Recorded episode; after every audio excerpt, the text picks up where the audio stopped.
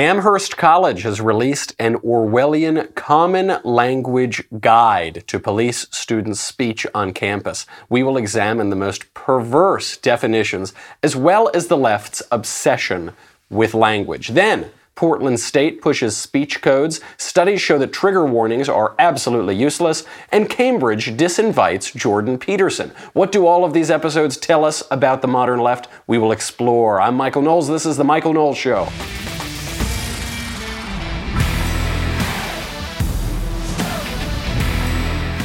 Oh man, I think that what these colleges are doing today is basically covering for those rich parents who bought their kids way into school because there that was the big scandal. That was the biggest scandal in higher education ever concerning elite universities until about five minutes later when these universities again and again, speech codes, common language guides. This is really perverse. This was so bad that the head of the university and the head of the Office of Diversity and Inclusion at Amherst both had to issue apologies, both had to pull away this guide. Luckily, we have screenshots so we can read the definitions because this was no accident. What this was is being described as a gaffe.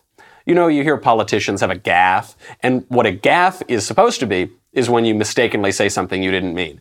In reality, what a gaffe is, is when you say exactly what you mean, but it's not received well and you weren't supposed to say it and you were trying to be more deceptive. That's exactly what's happening here. This is all for a purpose. This ties into the trigger warnings. This ties into disinviting Jordan Peterson. We'll get to all of that. But first, let's make a little money, honey, with Ring. Speaking of safe spaces, you should actually have a safe space, and Ring's mission is to make neighborhoods safer.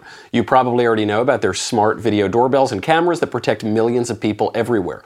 Ring helps you stay connected to your home anywhere in the world, so if there's a package delivery or a surprise visitor, you know, those kind of surprise visitors who show up in the middle of the night and want to take all your belongings, you will get an alert and be able to see, hear, and speak to them all from your phone. This is thanks to the HD video and two way audio features on Ring devices. Our producer just the other day, senior producer Jonathan Hay, he gets woken up at 3 in the morning. He's lying in his bed with his wife, and there are these two drug addled wackos who were at his door who were clearly just trying to see if anybody was home. And if no one was home, I don't know what would have happened. Would they have broken in? Well, Fortunately for Jonathan, he has Ring, because we're big Ring fans here at the Daily Wire. So he was able to talk to them right away, immediately. They said, okay, all right, we're going to leave. We're going to hey, okay, we're no big deal. Right, uh, of course. He could have been on a beach in Boca, he could have been at the office, or he could have been in his bedroom, which he was. It's amazing technology. It's unbelievably inexpensive for the value. Check it out. Right now, you'll have a special offer on a Ring Starter Kit available. That is with a video doorbell and motion activated floodlight cam. The starter kit has everything you need to start building a ring of security around your home. Go to ring.com slash Knowles, K N O W L E S, ring.com slash Knowles. Now we move from home security to safe spaces on campus. This guide, the Common Language Guide, was sent out by Amherst University. Now, it wasn't sent out by the language departments, wasn't sent out by the English department. You would, you know, Amherst has a good English program. You would think maybe a guide on language would be sent out by them. No, no, no, no, no. It wasn't even sent out by the office of the president or the office of the dean of students. It was sent out by the Office of Inclusion and Diversity. This is something out of 1984. This is something right out of George Orwell to hear things like the Office of Inclusion and Diversity. What, what does that office do? What is the purpose of that? Campuses are quite diverse. They've been very diverse for a very long time. They're inclusive. It's a university. That's the point of inclusion. I guess they're not inclusive to all of the conservative speakers that they disinvite, but the Office of Inclusion and Diversity is very often leading the charge to disinvite those people. So what do they do? They send out Orwellian guides like this. They police people's language, they enforce speech codes, they try to stop the free expression of ideas, they try to enforce a leftist ideology and a leftist orthodoxy. So this is how they described it. They said, quote, this project emerged out of a need to come to a common and shared understanding of language in order to foster opportunities for community building and effective communication within and across difference. It includes a list of carefully researched and thoughtfully discussed definitions for key diversity and inclusion terms. So right here you know you know immediately that today their excuse that this shouldn't have been sent out, it was a mistake, oh, they didn't mean to do it, blah, blah, blah. You know that's not true. They say in their first letter, these are carefully researched. These have been thoughtfully discussed. This is very, very intentional. They tell you twice in one sentence that it's highly intentional. And the purpose of this is, is very good, ostensibly. The, the nominal purpose, what they say is we need a shared understanding of language in order to foster opportunities for community building. Now, the purpose of language is to communicate, right? That's the most basic definition of language. I have my own subjective experience going on in my head. You have your own subjective experience going on in your head. And the only way that we can bridge that unbridgeable gap is through language. What is language? It's letters and words and sounds, which all of which are symbols to represent ideas that are outside of both of us. So I look at a tree and I see the tree, and it's got leaves and it's got branches and it's got a trunk. Okay. And I want to communicate the idea of a tree to you. How do we do that? You have your own perception of the tree as well. But unless we have a common word for the common experience in objective reality of the tree, then we can't communicate. That's the purpose of language. You don't need an Office of Diversity and Inclusion to have language. The English language is much older than the Amherst College Office of Diversity and Inclusion. So they say their purpose is to foster opportunities for communication. No, no, no, no, no. We have words, we have a language. What their real purpose is, is to rewrite language, to totally change language, to create new terms that connote new ideological constructs so that they can shape the ideology and the orthodoxy on campus. So, just an example. What is capitalism? We know what capitalism, right? We know it's, uh, we did a whole episode on it the other day. Basically, it boils down to private property and people producing and exchanging private property and governments recognizing the rights of private property basically what it comes down to. Even the term capitalism is basically just invented and and propagated by Marxists. So even that it's kind of a loaded term, but that's basically what it means. Here is how Amherst's Diversity and Inclusion Office defines capitalism as a quote, economic and political system in which a country's trade and industry are controlled by private owners for profit rather than the state. Okay, yeah, basically, I'm good with that. Then they go on. This system leads to exploitative labor practices which affect marginalized groups disproportionately.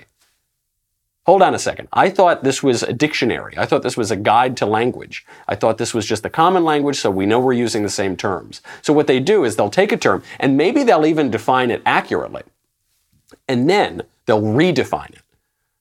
So the first sentence is right. The second sentence is their ideological redefinition of that word. And, and by the way, in the whole guide, sometimes they don't even start with a real definition.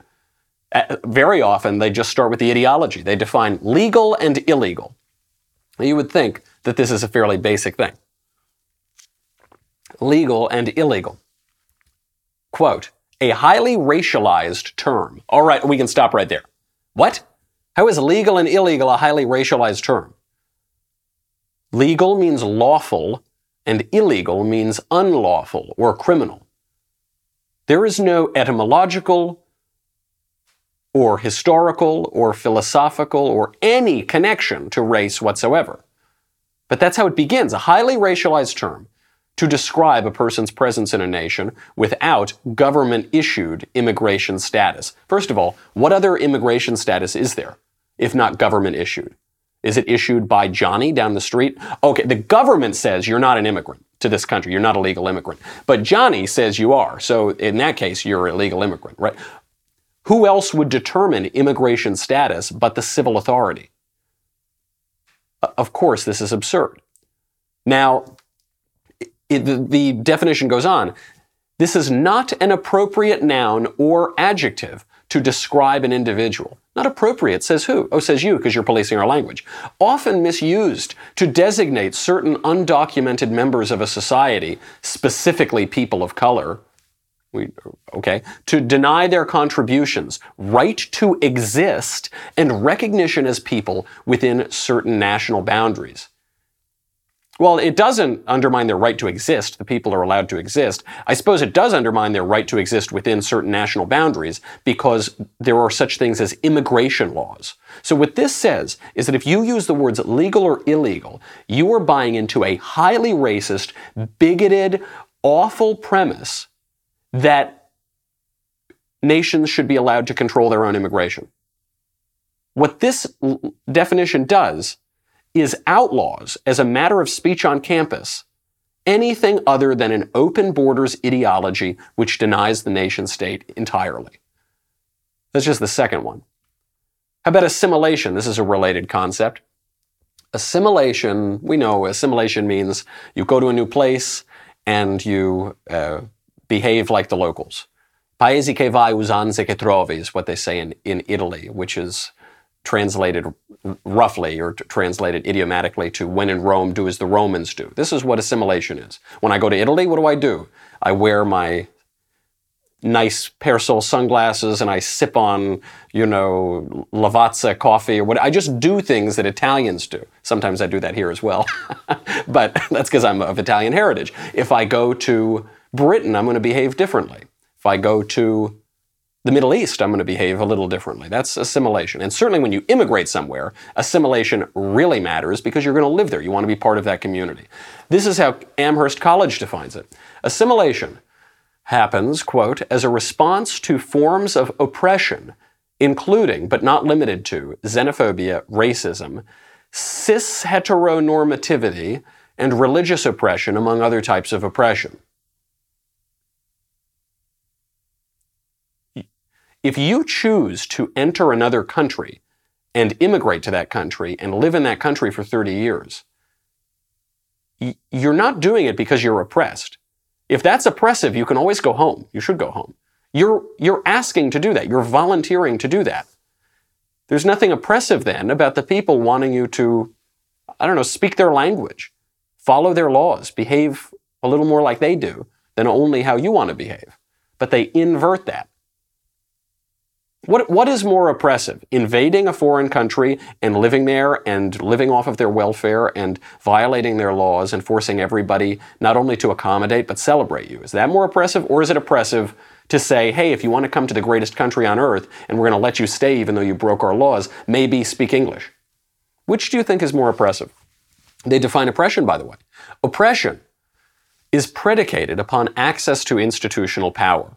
Oh, see, this is how they're going to tell me that only big, bad, straight white men who think that they're men, they're the only ones who can be oppressive. So you can't be oppressive if you invade somebody's country, take all their welfare, violate their laws, and force everyone to celebrate you. That, that's, that's not oppressive because it's predicated upon access to institutional power. Marginalized communities do not have access to institutional power. So it says women can be as prejudiced as men, but women cannot be just as sexist as men because they do not hold political, economic, and institutional power. Of course, this is nonsense. Let's take one institution, the institution that sent out this guide, uh, Amherst College. At American universities, women constitute the majority of students. Not even that slim a majority. They got, they got a few points on men. So actually, they do have institutional power, specifically at the institution that is claiming that they don't. How about political power? In the United States, women have the right to vote. There are more women in the United States than men. More importantly, there are many more women voters than men voters. Women have about a 15 point voter gap on men. So actually, if we're talking about institutional political power, women have way more political power in the United States than men do. Just using their own definitions, but it doesn't matter. What they need to do is not just define the word, but then have that little explainer line afterward. Women cannot be just as sexist as men.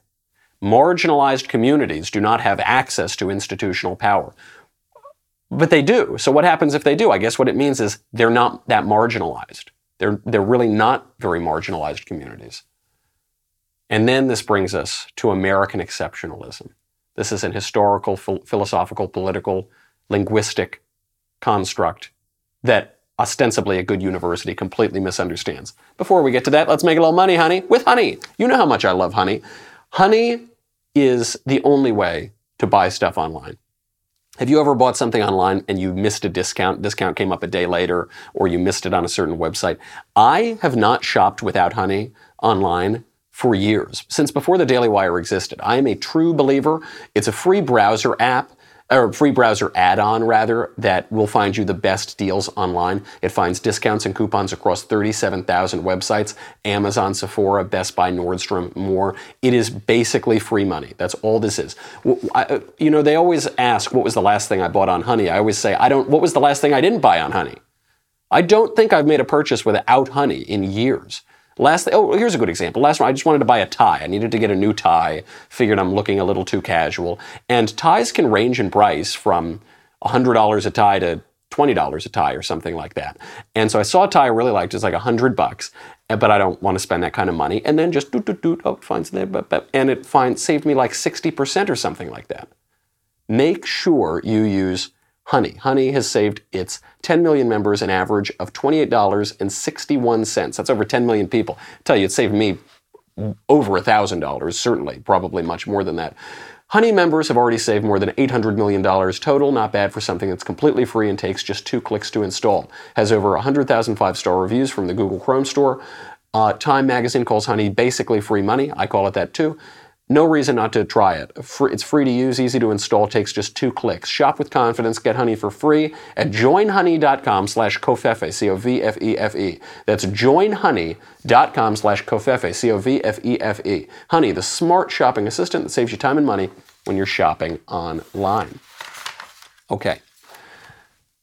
American exceptionalism. This is how Amherst defines it. A belief in the superiority, rightful leadership, and special moral status of the United States and its people, originally grounded in the 17th century Puritan and Protestant religious culture. So this, do you see how they start right away, a belief in the superiority. Now, the reason that they go for that is because the word exceptional is, is misused and, and, misunderstood, especially by illiterates like the people at the Office of Inclusion and Diversity at Amherst University. We think of exceptional as excellent or superlative or the, just the best thing ever.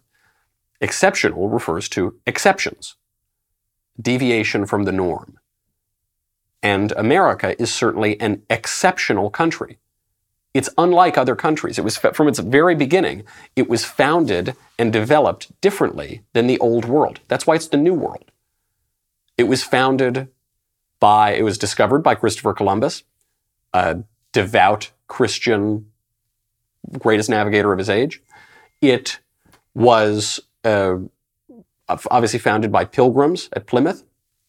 It was founded by people at Jamestown who wanted a better life. It was, it was founded by people who basically were not of the aristocracy. They were not entrenched in the old world. There, there was a new beginning here. There were traditions that they brought with them. There was a culture. There was a religion that they brought with them. But it developed differently, and it developed a little separately from the rest of the world.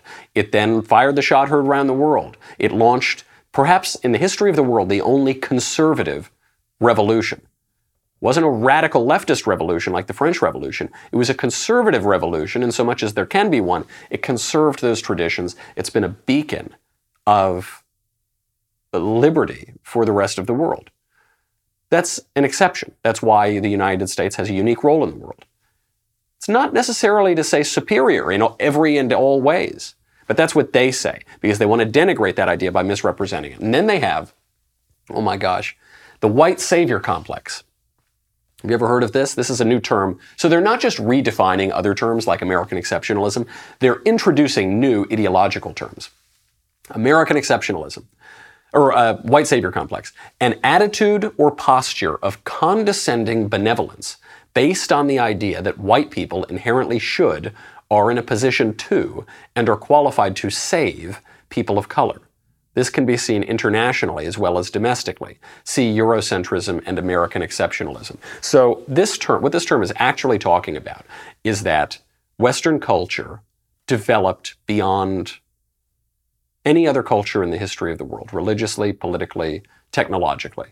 the obvious one is technologically because the West broadly invented every single thing that's ever been invented, but and made virtually every discovery that has ever been discovered. But politically, this is true as well. Look around the rest of the world sub Saharan Africa, the Middle East, Asia, pre Columbian American systems of government. Do those systems of government protect the rights of minorities? No. Do those systems of government treat women in a particularly nice way? No. Do those systems of government protect liberty in an individual and family based and community relevant sense? No. Do, what do those, are those cultures, have they very often uh, delved into tyrannies that are, make life short and uh, brutish and miserable? Yes. I'm just talking about politically. And so what they're saying is, how dare you say that Western culture is better than other cultures? We're going to accuse that statement of being racist. So you see what they do. They're saying to, to, use the term Western is so wrong. You, you have to, you're really talking about whiteness, that white people are better than brown people. That's not what it's saying at all. Also, this is, a, a, a, again, just another evidence of these people's ignorance. When you think about the great figures in, uh, in history, in Western history, are they all blonde haired, blue eyed guys? I don't think that's true. Uh, one example I think of is uh, St. Augustine of Hippo, one of the five greatest minds in the history of the West. He, he was from Carthage. Something tells me he was a bit swarthy. I'm a bit swarthy myself, I'll have you know. The discoverer of the Americas was Italian, little on the darker side as well. But they have to paint all of the West as this just Aryan, white, blonde, blue eyed, racially uniform type thing because they can't grapple with the ideas. They can't grapple with history. So they write it off as bigoted. And then just, the, just very briefly, I have to mention the other two terms they included there tucking and packing. Do you know what these terms are? If you're, if you're watching with a young child, please cover his ears right now. Tucking is when a man really wants to look like a woman. He uh, tucks. And when a woman really wants to look like a man, she packs. This is being described in the Amherst Guide to Language. I mention it, one, because it's ridiculous, but two, because it shows you t- the lengths to which they will go to invent new terms, to invent new language in service of their own ideology. And, and gender ideology is so central to the, the left's broader ideological agenda right now all of this. What is all of this? Very, very different versions of it, but all the same assault on language. This reminds me of the play Alice in Wonderland by Alice Gerstenberg. Alice, in, in, there's a, a passage in Alice in Wonderland where Alice is talking to Humpty Dumpty. Humpty Dumpty says, When I use a word, it means just what I choose it to mean, neither more nor less. Alice responds, the question is whether you can make words mean different things. The question is, which is to be master? That's all. Impenetrability, that's what I say. Would you tell me, please, what that means? I meant by impenetrability that we've had enough of that subject, and it would be just as well if you'd mention what you mean to do next, as I suppose you don't mean to stop here all the rest of your life. That little exchange tells you everything you need to know about this language battle that's going on. The left, like Humpty Dumpty, wants to use a word and just have it mean whatever they say that it means. Now, Alice asks the question that we're all asking Can you make words mean different things than they mean? And Humpty Dumpty asks the real question Which is to be master? To use words accurately, to use words to mean what they mean, or to redefine words altogether? In the long run, reality reasserts itself, but in the short run, the left knows that they can impose their tyranny over logic, over reason, by redefining the words. Humpty Dumpty says, impenetrability. And what does he mean by impenetrability? He says, go away now. Go away. I'm not talking about this. He sends Alice away, who's asking for some reason. That's what's happening at even our elite universities. Amherst College is considered a very good college. And this is the sort of thing that they're putting out impenetrability. Which is to be mastered? That is the question. We've got a lot more to talk about. We've got to talk about how this ties into trigger warnings, Jordan Peterson, and the mailbag. But first, go over to dailywire.com. 10 bucks a month, $100 for an annual membership. You get me, you get the Andrew Klavan show, you get the Ben Shapiro show, you get the Matt Walsh show. You get to ask questions in the mailbag. You get to ask questions in backstage, which is coming up. You get another kingdom, and you get a far better drinking vessel than this. I'm currently sipping out of a mustachioed little cup in my hotel room. It's not as good. You need the leftist tears tumbler. Although I'm frankly, I'm afraid that before I get my flight tomorrow and I get out of uh, Missouri, I'm going to drown in a deluge. I'm going to have to turn my plane ticket in for a boat ticket. Make sure that you have the leftist tears tumbler. You will find yourself inconvenienced as I am. Go to dailywire.com. We'll be right back with a lot more in the mailbag.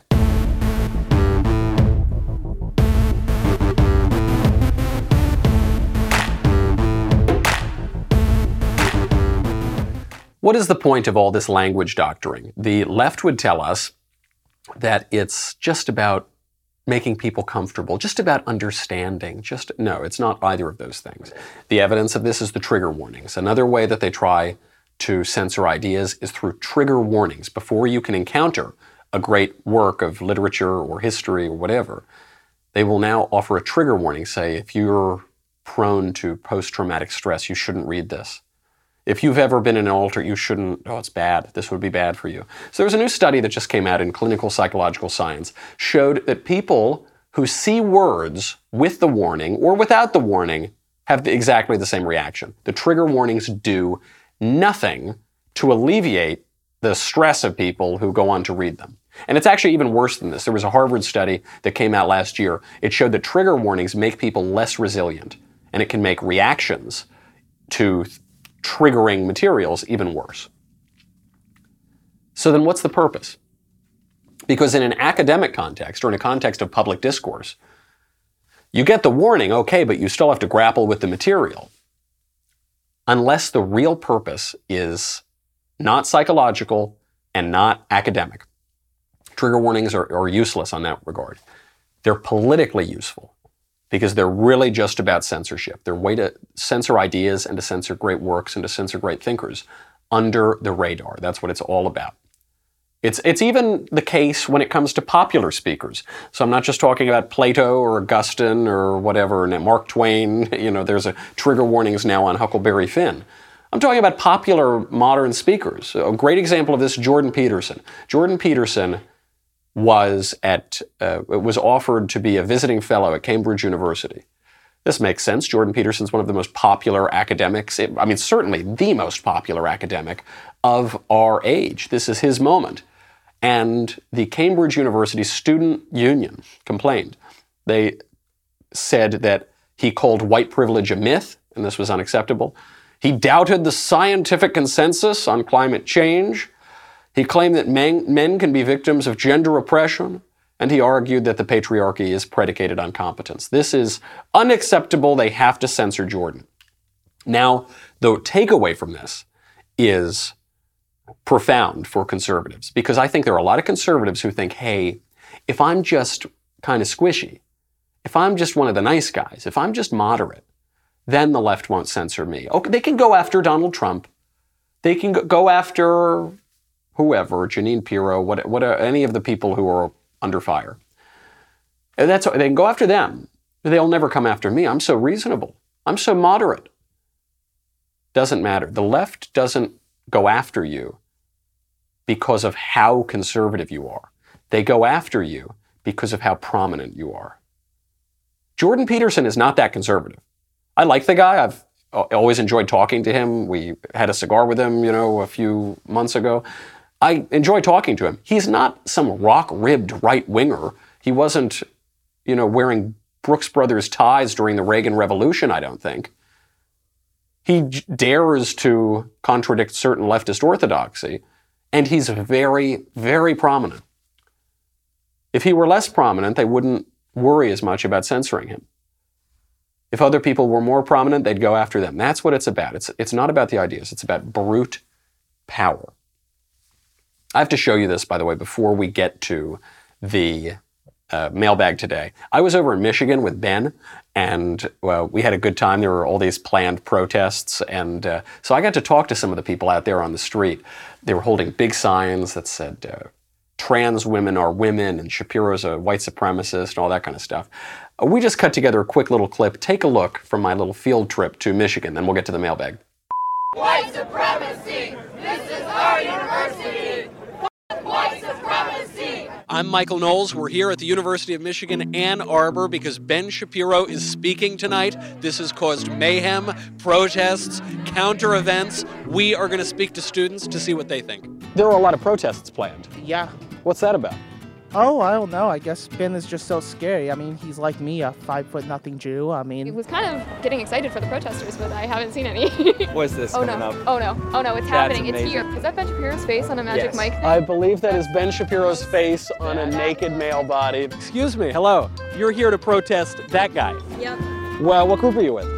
We don't. We don't want to talk to you. You said you say that he's gonna. Lo- that is the closest I've ever been to Ben Shapiro's naked body, and I don't need any more of it. What don't you like about Ben Shapiro? he's pretty much what's wrong with this country. Trans women are women. So, should uh, trans women be allowed to compete in women's sports? They're women. Doesn't that obliterate the very category of women's sports? No. If they are truly women, then how is that any different than someone like, say, Rachel Dolezal, who is a white person who identifies as a black person? I don't have the answer for you. Trans women are women. That's like, If a trans woman has a penis, is that a biologically female penis? yes. There's there's female penises. Are there male uteruses? Absolutely. What are they so afraid of? Why can't they just go listen to Ben's talk and then they can do their own talk later? I mean, that's how you really make progress. We're hoping that we get some people that come and actually listen um, and actually try and challenge their own views. And Yeah, we're not interested. Uh, would you like to? Uh, not a chance. Would you like to? I don't do media. All right. They want to stand, they want to protest, they want to hold up signs, but they don't want to explain what the signs mean. We're here because we really care about the issues and want to make sure things are getting done about them. Well, I think what you're you're doing God's work out here. Thank you very much. You're a real, and, and uh, you say pineapples don't care about your feelings. Yeah, a lot of people put it on pizza and they get really confused and stuff. And there's so much debate about pineapples, but they don't really care about our feelings about whether they're on pizza or not. We can use all of it. Do you do you think Ben Shapiro is a white supremacist? women. Trans women! He's a Jew. Trans women There is so much more to that. I mean, there were so, some of them, though, it was so screechy that you couldn't even use the audio. But they, I understand why they don't want to engage in any sort of discussion. Like there was one woman, I asked her, I said, you know, doesn't that, doesn't transgender ideology obliterate the category of women? If men are basically just defining womanhood however they want, according to whatever drag queen caricature they want. And she said, Oh, yeah, that's your gotcha question. It's not a gotcha question. It's a very basic question given your premise.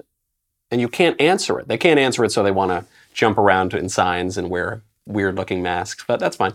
Can't wait to go meet some more of them out on the street. Let's get to the mailbag. First question from Troy. Hey, Michael, what do you think would happen if the Democratic Party, to the Democratic Party, if a black Republican presidential candidate ran for office? How would this play into the left's identity politics? Thanks, Kennedy. Hashtag came for Ben, stayed for Michael.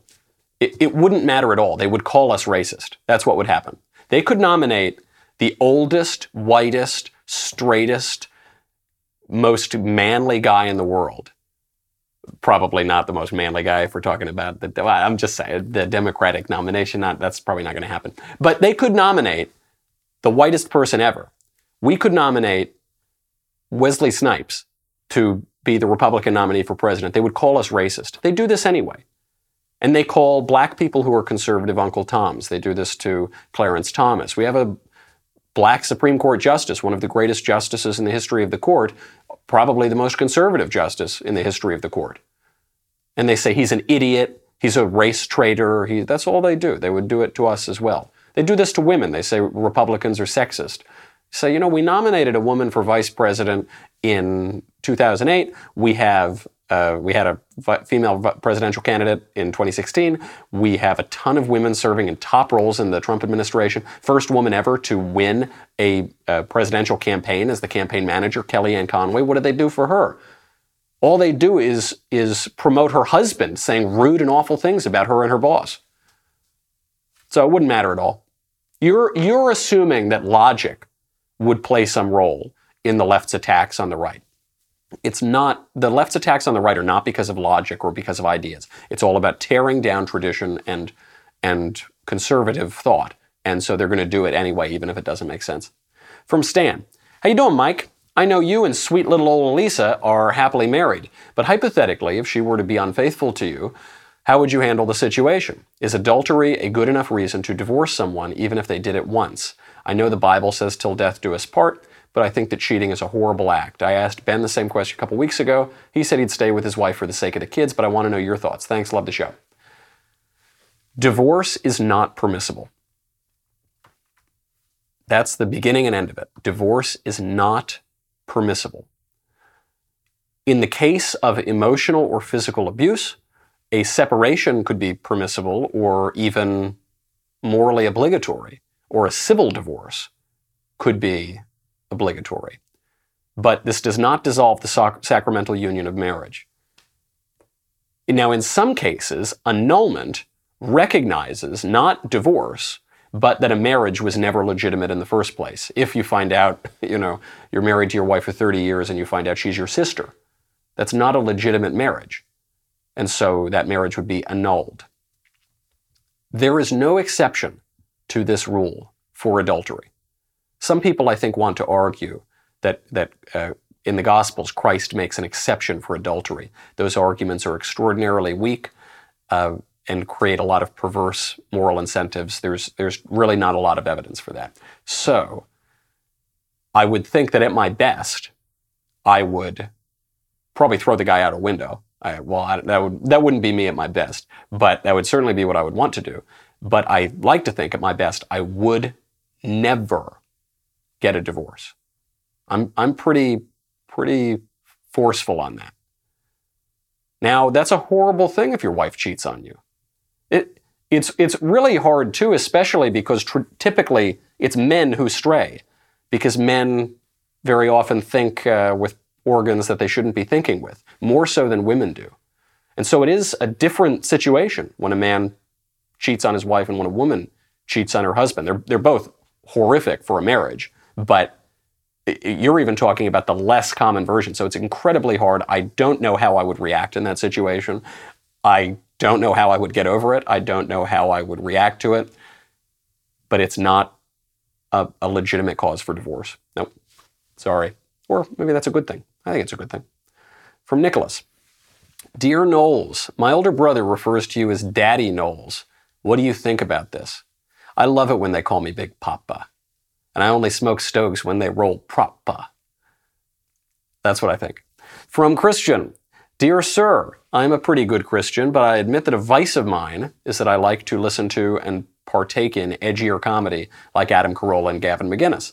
I know it is not the most wholesome comedy, but I find them very funny and I do not think this causes me to sin. Can I keep listening? Very respectfully, Christian. Yeah, of course. Uh, that's not a sin. It's not a sin to listen to dirty comics. Come on. Both of those guys are very funny. No, that's not at all. But we, we've really broadened the definition of vice and sin if we think that listening to the Adam Carolla podcast is a sin.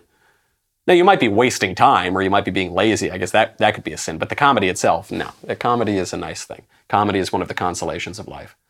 Go on, enjoy the podcast. Make sure every day, once you've finished listening to my podcast, you, you can, you're more than welcome to go on and listen to Adam or Gavin.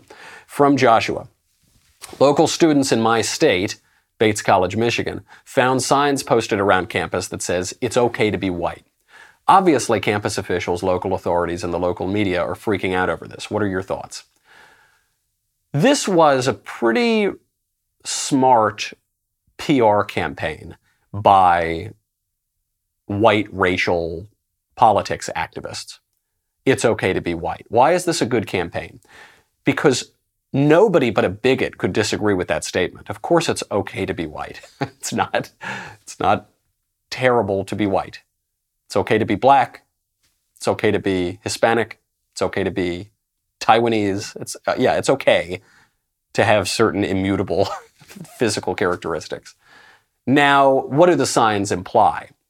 What the signs are trying to do is something that racial activists have tried to do for a long time, which is raise a white racial consciousness. In some ways, this reaction should be totally expected. The columnist Sam Francis predicted this. He sort of called for it, which is that if the left is going to embrace racial politics for every other racial group, then it and and by the way, if those racial groups are going to categorize whiteness as a legitimate category, if those ra- intersectional politics people will say whiteness is a racial category, then it makes perfect sense that the people that they are criticizing and attacking for being white are going to have a, a white racial consciousness themselves. It's like my friend Mr. Clavin always says bigotry turns the other person into what you say they are. So even I think there there could be a legitimate critique of, of whiteness per se because uh, perhaps the differences between Italians and Irishmen are uh, legitimate, are distinct, are profound, and maybe to classify them as one race is is too, painting with too broad a brush. However, because the left has embraced racial identity politics, there is now a white racial consciousness. Some people think this is the only way forward to preserve Western civilization. I think that's total bunk, and I think it's mistaking the uh, the cart for the horse and uh, the tail wagging the dog. The uh, foundation of Western civilization is not physical. It's not a physical trait. It's not even cultural. It's not certainly not political. It's religious. Hilaire Belloc said, Europe is the faith, and the faith is Europe. That is what creates Western civilization, is Christianity, the faith. From there, because politic, because culture is downstream of religion, because culture is downstream of the cult, you get Western culture, and from there you get Western politics. And from there, as the West came into geographic form and expanded to other places, you get certain racial characteristics. But I, I, think it's really backwards, and, and it's an easy mistake to make, but it's one that all of these race, racial politics guys make. Certainly on the left, but on the right too. From Tony. Hi, Michael. Do you think AOC has a legitimate chance in 2024 to win the primary or general election? I thought she was a guarantee for the primary until recent polling shows a dip in approval. How do you see the trend moving from here? Thanks, love the show. She's very good at getting attention, but she's only gotten attention now for six months. She hasn't been in the public eye for very long. We're going to see if she flames out or if she has staying power. Donald Trump is also good at getting attention, and he has consistently gotten attention for 40 years, which is why he was a more legitimate pop culture candidate than AOC or somebody like that. She will be 35 before election day in 2024, meaning she could, she I guess she could be elected.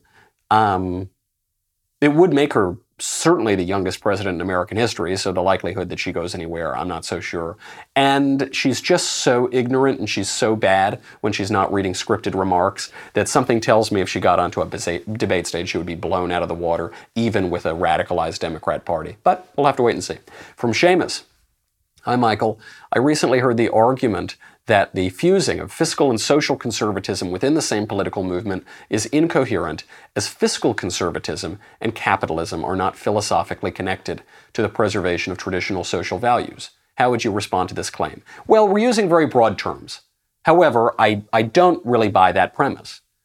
Because if we're talking about fiscal conservatism as globalized free markets with no tariffs whatsoever and no thought to American workers and no thought to American industry, then yeah, I'm not so sure that that makes a whole lot of sense with social conservatism or traditionalism. However, if we're talking about fiscal conservatism as protecting private property, then that's quite conservative.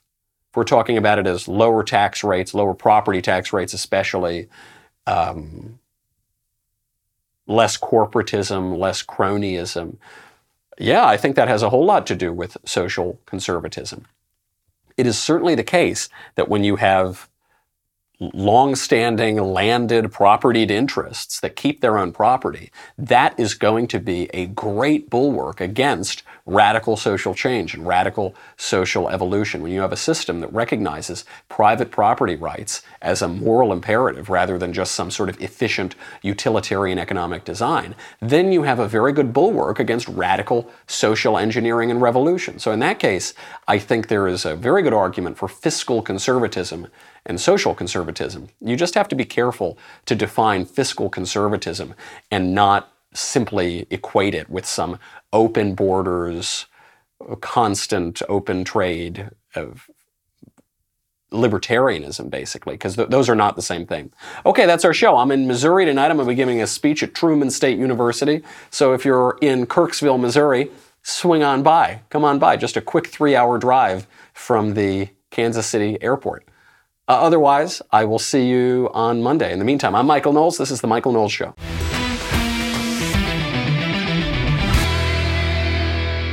The Michael Knowles Show is produced by Robert Sterling. Executive producer Jeremy Boring. Senior producer Jonathan Hay. Our supervising producer is Mathis Glover. And our technical producer is Austin Stevens. Edited by Danny D'Amico. Audio is mixed by Dylan Case. Hair and makeup is by Jesua Olvera. Production assistant Nick Sheehan. The Michael Knowles Show is a Daily Wire production. Copyright Daily Wire 2019.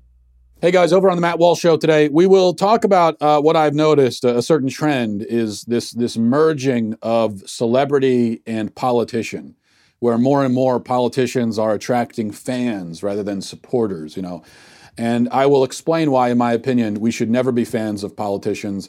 Uh, we should only ever be, at most, cautious, skeptical supporters. Um, also, today, a video of a hunter killing a sleeping lion in Africa has provoked outrage online. Uh, we'll talk about that and, and we'll discuss uh, the ethics of big game hunting. So, that and other topics today over on The Matt Walsh Show.